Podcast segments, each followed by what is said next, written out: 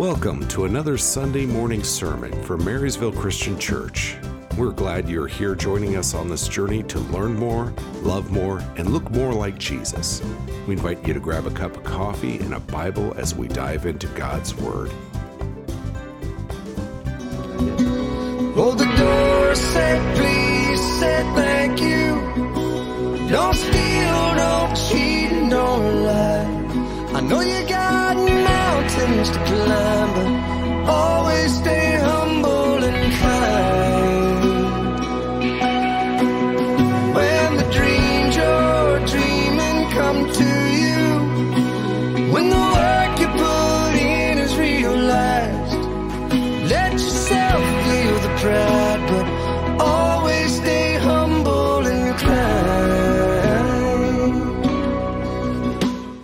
lot more to that song, but there's also a lot more to being humble and kind, isn't there? Pride is the root of almost every issue in our life that we face. It's the one thing that can destroy everything good about your life. And it's a self imposed injury. It's the Achilles heel that makes us vulnerable. It's at the heart of every fight in your family.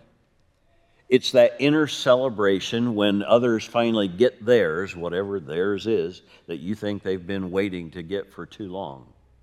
Psychologists have studied it and come up with a big long name to describe it because that's kind of what they do to justify how much they spent becoming psychologists.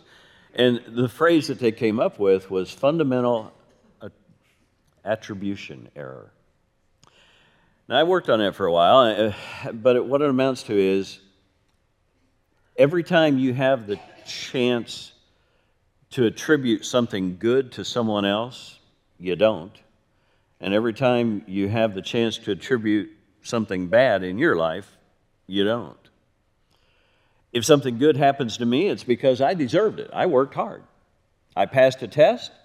Good for me. I studied really hard for that. I deserve that grade.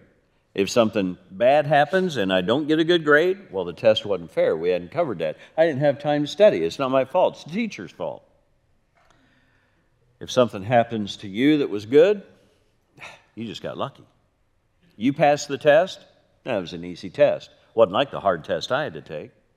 If you have a car accident, the sun was in my eyes. If I have a car accident, it says, stupid driver. You know, he's just a bad driver, got his license out of a Cracker Jack box. But, okay, a box of Cheerios. How's that? I, a lot of you may not know what Cracker Jacks are.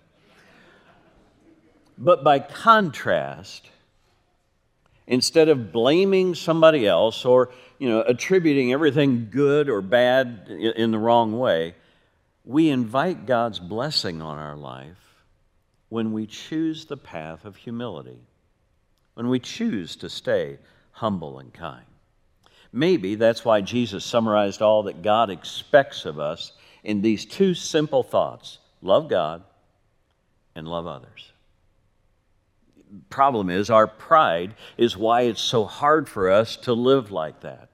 And that's why God says, I want you to spend your life lifting me up to other people. But pride says, I want to spend my life lifting up myself for everybody else to see me. No wonder James would say in chapter 4, verse 6 God opposes the proud, but shows favor to the humble. You see, it really does come down to this we have a choice in life. One causes God to oppose us, and the other results in God's blessing in our life. God couldn't make that much more clear, could He? And yet we still struggle to admit that He's right and we're not. We struggle to admit that He's right and live that way instead of living the way that we feel like in the moment reactive and reflexively. Scripture will talk about one guy who had it figured out. There's a guy named Moses. You may have heard of him. Numbers chapter 12, verse 3 describes him this way it says, Moses was a very humble man. He was more humble than anyone else on earth. Here are a few of the things that Moses could teach us about humility. The first one is this when you grow up in a life of privilege, it can lead to pride. Over time, a life of privilege loosens our grip on our humility. Now, Moses' story is something like this He was the son of, of a Hebrew who was adopted into an Egyptian royal household as a baby. The Egyptians had enslaved the Hebrews, and then they grew afraid of them because they were having more babies faster than they would, and they were afraid they were going to have a, they were going to become a minority. The government mandated population control by decree, declaring that every newborn Hebrew boy was to be killed at birth. He was to be thrown into the river. Moses' mother put him into a basket and floated him in the river, where Pharaoh's daughter was known to spend time she discovered the baby Moses, fell in love with him because of the way he was just so stinking cute. Unlike what happens when you throw your kid and he lands on the sidewalk. But anyway, the daughter insisted, Daddy, Daddy, Daddy, can I keep him? He's probably thinking, How about a puppy? But because she had him wrapped around her finger, he agreed to adopt this Hebrew boy and let him grow up in the palace. Moses is raised as if he were royalty in the palace of the, of the king. And as a result of that, he was never told no. Consequently, the normal boundaries of what's right and wrong didn't apply to him. And so one day, his emotions got the best of him because, you know, that's something that we just can't identify with, right? When our emotions get the best of us and we just explode, well, that happened to him. And when he exploded, somebody died. You see, when there are no consequences to your choices, the result is pride. And when you surround yourself with everything you want, pride says, I can do anything I want. You want to bless the life of people you love? Practice saying this magical incantation over them regularly. Look them in the face and tell them no. That's pretty easy, wasn't it? See, you were expecting hocus pocus or something like that. But look them in the face, tell them no. And then let them learn humility that comes from failing. Stop rescuing them. Let them fail. That's how they learn consequence. I've told the story before about the one little guy. I just, he just was being a boy, right? And so his mom's in the house one day, and this is a true story. It's not a preacher story, it's true. Okay? The fact that I'm a preacher just happens to be coincidental to it. He's out in the backyard and he's climbing out of a tree, and next thing, mom hears him crying. He comes in the back door and he's kind of bleeding all over. He's holding his arm, you know, what's wrong? She finally gets a story out of him because he's sobbing and crying, you know, and she knows he's got this towel wrapped around his neck. Aha. He climbed a tree and tried to jump out of the tree because he was convinced that the towel gave him superpowers so that he could fly. So she got him washed up and, you know, got the bleeding stopped and applied a few Mickey Mouse band aids. Well, I guess it should have been Superman band aids. But anyway, you know, sent him back out to play again. It wasn't six minutes later. She heard him crying at the back door again. She went out. It's like, what are you doing? What happened? I fell out of the tree again. You know, why? He says, I thought I knew what to do right this time. You need to let people fail and learn choices have consequences. That's why every now and then we tell them no, and if they won't listen to no, then we let them go ahead and learn the hard way. Moses may have become the most humble man on earth, but he didn't start out that way. And knowing that should give all of us hope. But how did Moses overcome the pride of his privilege? Well, the second thing is this if we persist in our pride, this is going to scare you. God will send you into a season of humbling. It's because we either will learn to deal with our pride ourselves or else God will help us learn to deal with our pride. The very next day, after Moses gets away, thinks he got away with murder, what he thought was private became public knowledge. And the pride of the palace was soon replaced with the despair of the desert. And he spent the next 40 years running away from his past running away from his failure. And he spent the next 40 years serving instead of being served. He met a girl, not that those two are related, serving and met a girl, but probably. He goes to work for her father and he becomes a shepherd. Now, in that culture, in that era, taking care of sheep was an entry level job. It would have been similar to do you want fries with that? And he spends the next 40 years looking after sheep.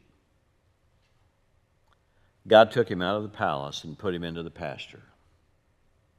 And every day he had to deal with frustrating sheep that wouldn't listen that were obsessed with what they wanted and following their stomach and depended on Him to be the responsible adult.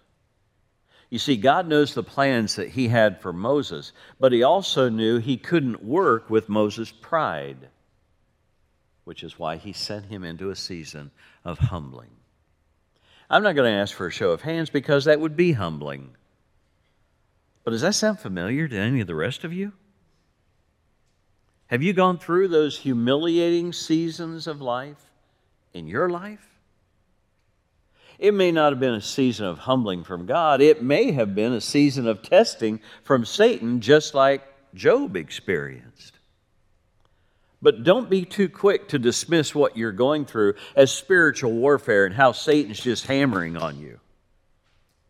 Because it could be that God's giving you an opportunity to to grow up spiritually. Remember, it's nearly impossible to look at ourself and see our reflection of pride in the mirror. God may have you in His refining fire to burn off some of your pride. God may, just may, be using the issues in your marriage that you're so quick to say, it's not me, it's them. They're driving me nuts.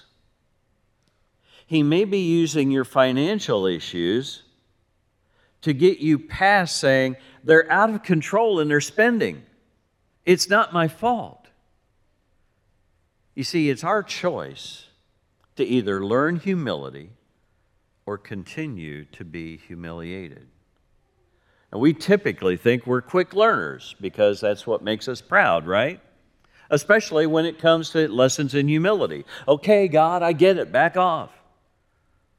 But isn't that just another indication of our pride? That we don't need God to teach us anymore? God tries to teach us something, and then what's our response? I know, God, I know. Get off my back. Here's the third thing Moses can teach us about humility Humility can help you trust God even when it doesn't make sense to you. Because learning to trust God instead of what makes sense to us is an ongoing lesson in humility for Moses. God tells Moses, You need to go back to Egypt, where he killed the guy and where they wanted to kill him. You need to walk right into that palace, Moses, where he's not welcome and you need to tell Pharaoh what he has to do. That's going to go well, isn't it? I mean, forget Pharaoh and leader of a nation. It doesn't usually go well for any of us when somebody in our family walks up and tells us what we need to start doing, does it? And then the most impossible thing happens you need to demand the freedom of his entire labor force in the nation. Tell him that he needs to do it in obedience to God, a God that he doesn't recognize, let alone honor, Right, that's going to happen. It takes some convincing. But Moses eventually decides to trust God, even though it doesn't make any sense to him. Now, there are other illustrations in Exodus 4, like when God tells him, throw down your rod or your staff, the cane that he was carrying. He did, and it turned into a snake. And then God said, pick it up by its tail. Okay, you lost me at pick it up. But even I know I'm not going to reach down and pick a snake up by its tail. I'm hardly going to do that if the thing's dead, let alone still alive.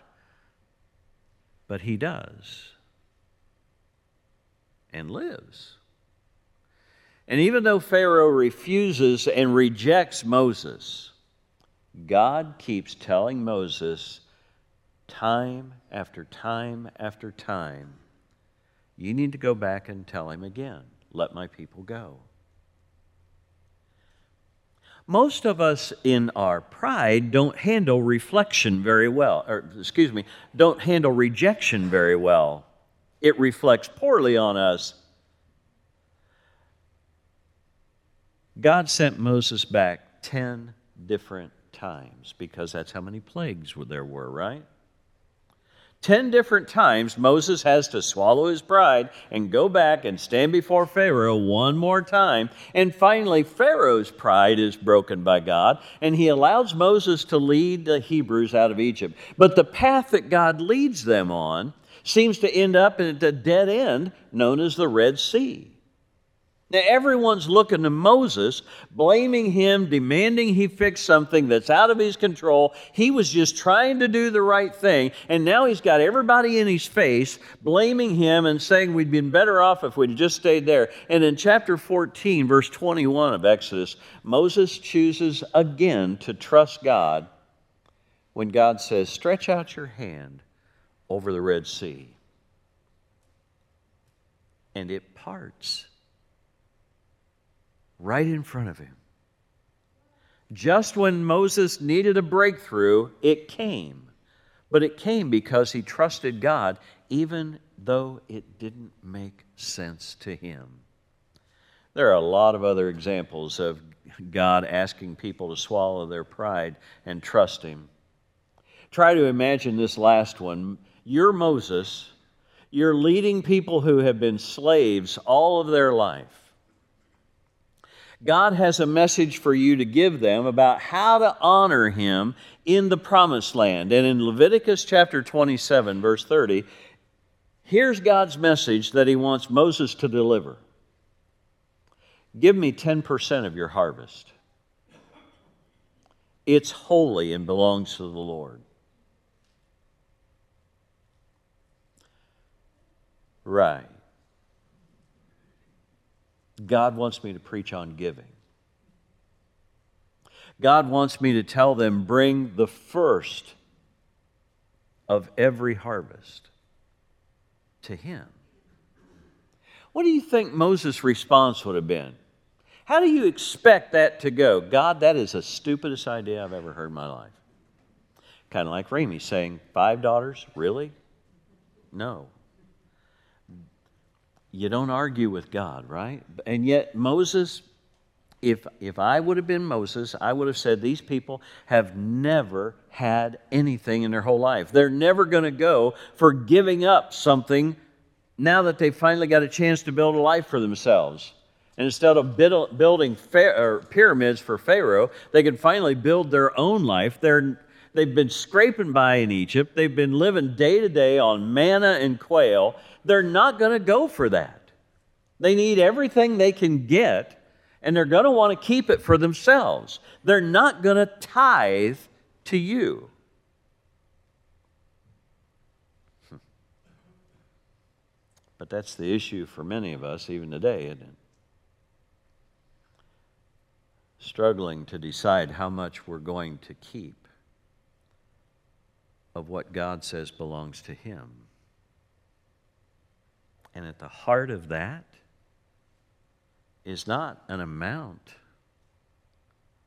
the heart of that is our pride.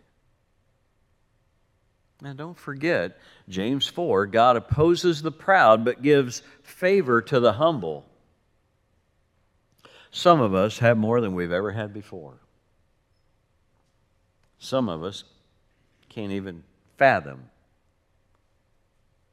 how much financially God has blessed us with. And some of us are mad because of what the government wants to take away from us, but yet we're still reluctant to freely give to honor God with what he says belongs to him. Don't forget what Moses learned humility helps you trust God, even if it doesn't make sense. Well, here's a fourth thing for you humility recognizes, helps us recognize that we need each other. Even when everything within us says, I can handle life on my own. If they find out I need, I, I, I'm not going to ask for help. Do you realize how embarrassing that'll be? Pride will keep us isolated. Pride will keep us quiet. Pride will keep us weak because pride will refuse to allow us to ask for help when we need it.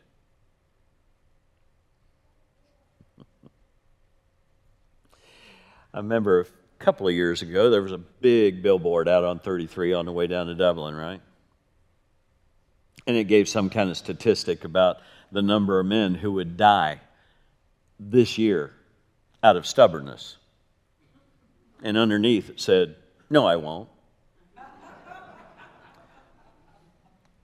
Go check yourself out. Go to the doctor when you're sick. Find out what's going on and get help. We don't need to do that. I'll just, I'll feel better tomorrow. I'll just tough it out. Yeah. There's a huge principle here of leadership. No one person can do it alone. Ask for help. If anyone could have done it without help all by himself, don't you think it would have been Jesus? And yet, 40 years in the desert will teach you, like it did Moses, that sometimes you need to ask for help because you realize I can't do this on my own. That's why Scripture repeatedly describes or uses this phrase Moses and Aaron. Moses and Aaron. Aaron was his brother. God brought him the help that he needed. Now, God knew Moses could do it on his own with God's help, but Moses didn't know that, and so Moses was given the help and assistance of his own brother. Once things settle down, Moses sets himself up as the one who can resolve every dispute. And that's the way that it worked with pride, didn't it? As soon as you have a little bit of success, it just teaches you, you think, I've got this figured out. Kind of like playing golf, right, Brett? You know, you hit that one perfect ball right down the middle, and it's like, oh, now I know what I'm doing wrong. Plunk. The next one goes in the water. And that's what happens with us. That's what happened with Moses. Every time anybody had a complaint, they would always come to Moses for him to make a judgment. He was kind of a Supreme Court, you know, sheriff all rolled into one. And in Exodus 18, verse 14, when his father in law saw what, saw what he was doing, he pulls Moses aside. I'm sure this went well, because advice from father in laws usually does. He says to Moses, Why are you doing this? Why are you the only judge? And why do people come to you all day long? And he goes on to warn him that trying to do all of this is just going to wear him out and the people who are waiting on him to give them an answer. But you see, that's the trap that Satan sets for us, right? He uses our pride by appealing to our sense of duty. Well, God, you called me to do this. God, you called me to lead these people. That's what I'm trying to do here. And if I don't do it, somebody else is just going to do something dumb and it'll get all messed up and it'll take me even more time to fix it. Hmm. Remember what it was like when you were trying to clean like your mom told you to clean or your dad? And then they came to inspect the job you did? Remember what it was like when you tried to help him wash the car? And he spent more time cleaning what you did than if he'd just done it himself the first time? See, that's pride. It convinces us that we can do this on our own because somebody else is just going to mess it up. Hmm. Here's a reality of, le- reality of leadership. If you try to lead in a vacuum, you'll end up losing everything. You've heard that nature abhors a vacuum. And what that simply means is that it will all collapse in on itself. And if you try to lead all by yourself, then it eventually is going to collapse in on top of you. God's plan for leadership in His church has never been for just one person to do it all. And Paul explains this to the Ephesians church in chapter 3 that his ministry to them is out of a sense of duty to God. Listen to some of the things he says. In verse 2 of chapter 3, he reminds them that God's grace was given to him not just to enjoy it, but so that he would share his grace with them.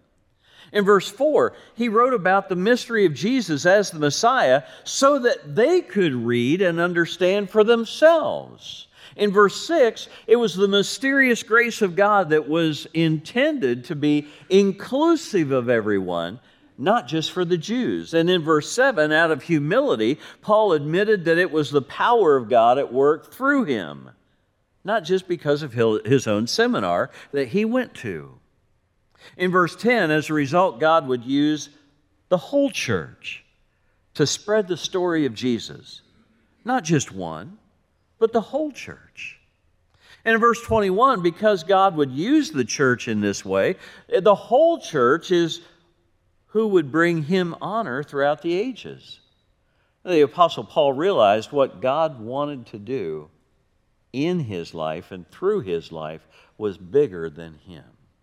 And that same principle is true today. What God wants to do is bigger than us.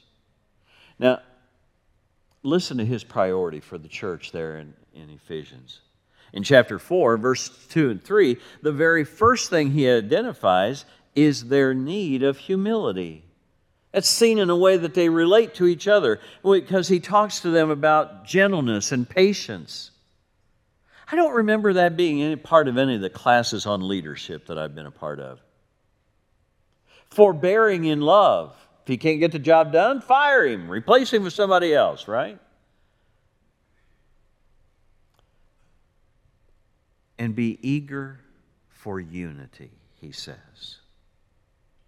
And then he removes any reason for ego in verse 7 when he reminds them that God has given each one of us his grace.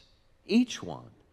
It's not just Paul who is the only vessel for God's grace in their life. Each and every one of us in the body of Christ has been a recipient of the grace of God. That's why in verses 11 and 12 of Ephesians 4, he reminds him of God's intention, God's design, and God's desire for his church was that everyone would serve.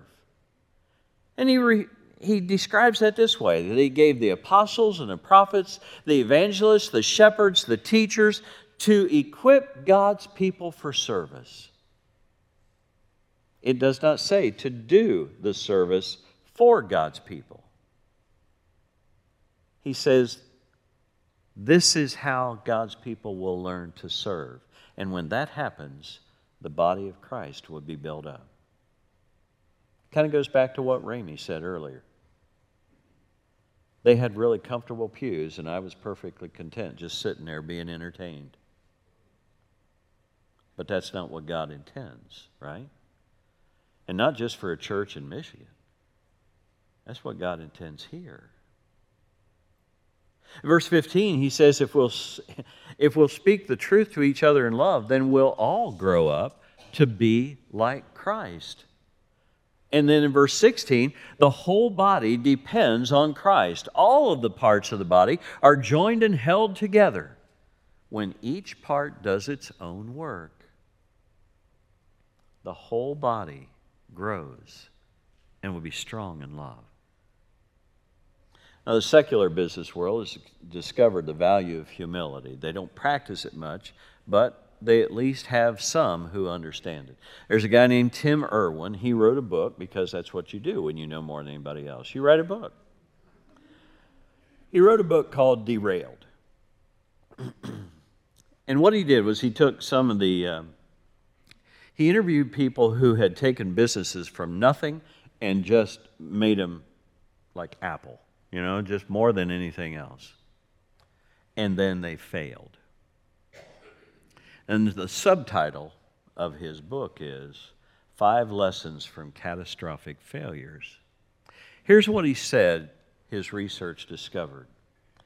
It would be hard to over un, excuse me, it would be hard to overstate the importance of humility and the danger of pride. Now, this isn't a preacher on Sunday morning someplace. This is a guy who's researched five or uh, a number of businesses and come up with five lessons of how they failed tremendously. When I speak to MBA students now, he says, I tell them that pride will derail you faster than anything else. And humility is the fast track to the executive suite. I love it when the world finally figures out and discovers what God has said in the Bible all along. Getting ready for our annual meeting, the elders have all been in agreement. Marysville Christian Church, at this point in time, has a pretty healthy atmosphere and environment. Are we perfect? Absolutely not. Are we healthy? Yeah, we are. Can we get better? Of course we can. But we need to remember what's at stake. Pride triggers God to oppose us. Not Satan, just the work of Satan in our life that results in pride. Pride triggers the opposition of God. Humility invites God to bless us. And if we remember that moving forward, we have a much better chance of being where God needs us to be. David, why don't you and the praise team join me up front, and we'll wrap up with this. As strong and independent as he was, there was a guy named Samson in the Bible that had an Achilles heel. He assumed that he could continue handling life just like he always had before. It was Samson's pride that made him careless, and it was Samson's pride that cost him everything. It wasn't just the cutting of his hair, it was the pride that said, I got this. His privilege led to his pride. His pride led to a season of humbling, and his humility is what turned him back to God. Over and over in Scripture, you see people live out this same pattern. His privilege leads to pride, the pride leads to a season of humbling, and our humility is what turns us back to God. So I guess I'd ask Does God currently have you in a season of humbling? To try to teach you to rely on Him instead of yourself? Are you, li- are you living before your God just like Jesus, serving others, or are you living before your God expecting to be served by somebody else? It was Jesus who teaches us to die to self, to pick up our cross each and every day and follow Him. He would use the illustration of baptism as symbolic of our death to our past life and the beginning of a new life of one that's united with Him. If you've gotten so into your own head that you've lost your way, repent and pray. There are elders that await for you in the prayer room to discuss anything privately that you might want to discuss and have them pray over you with. If you desire their guidance, that'll be a good time to find it. As we stand now and sing this last song. We hope you enjoyed today's message. If you'd like to learn more about Marysville Christian Church and connect with us, be sure to go to our website, marysvillechristian.org. If you are near the Marysville area, we would love to have you join us on Sunday morning. We have our Bible study classes at 9 a.m., and our regular worship service is at 10 a.m. Our address is 17,000 Waldorf Road, Marysville, Ohio 43040. Our phone number is 937 642 9838. Email is office at marysvillechristian.org.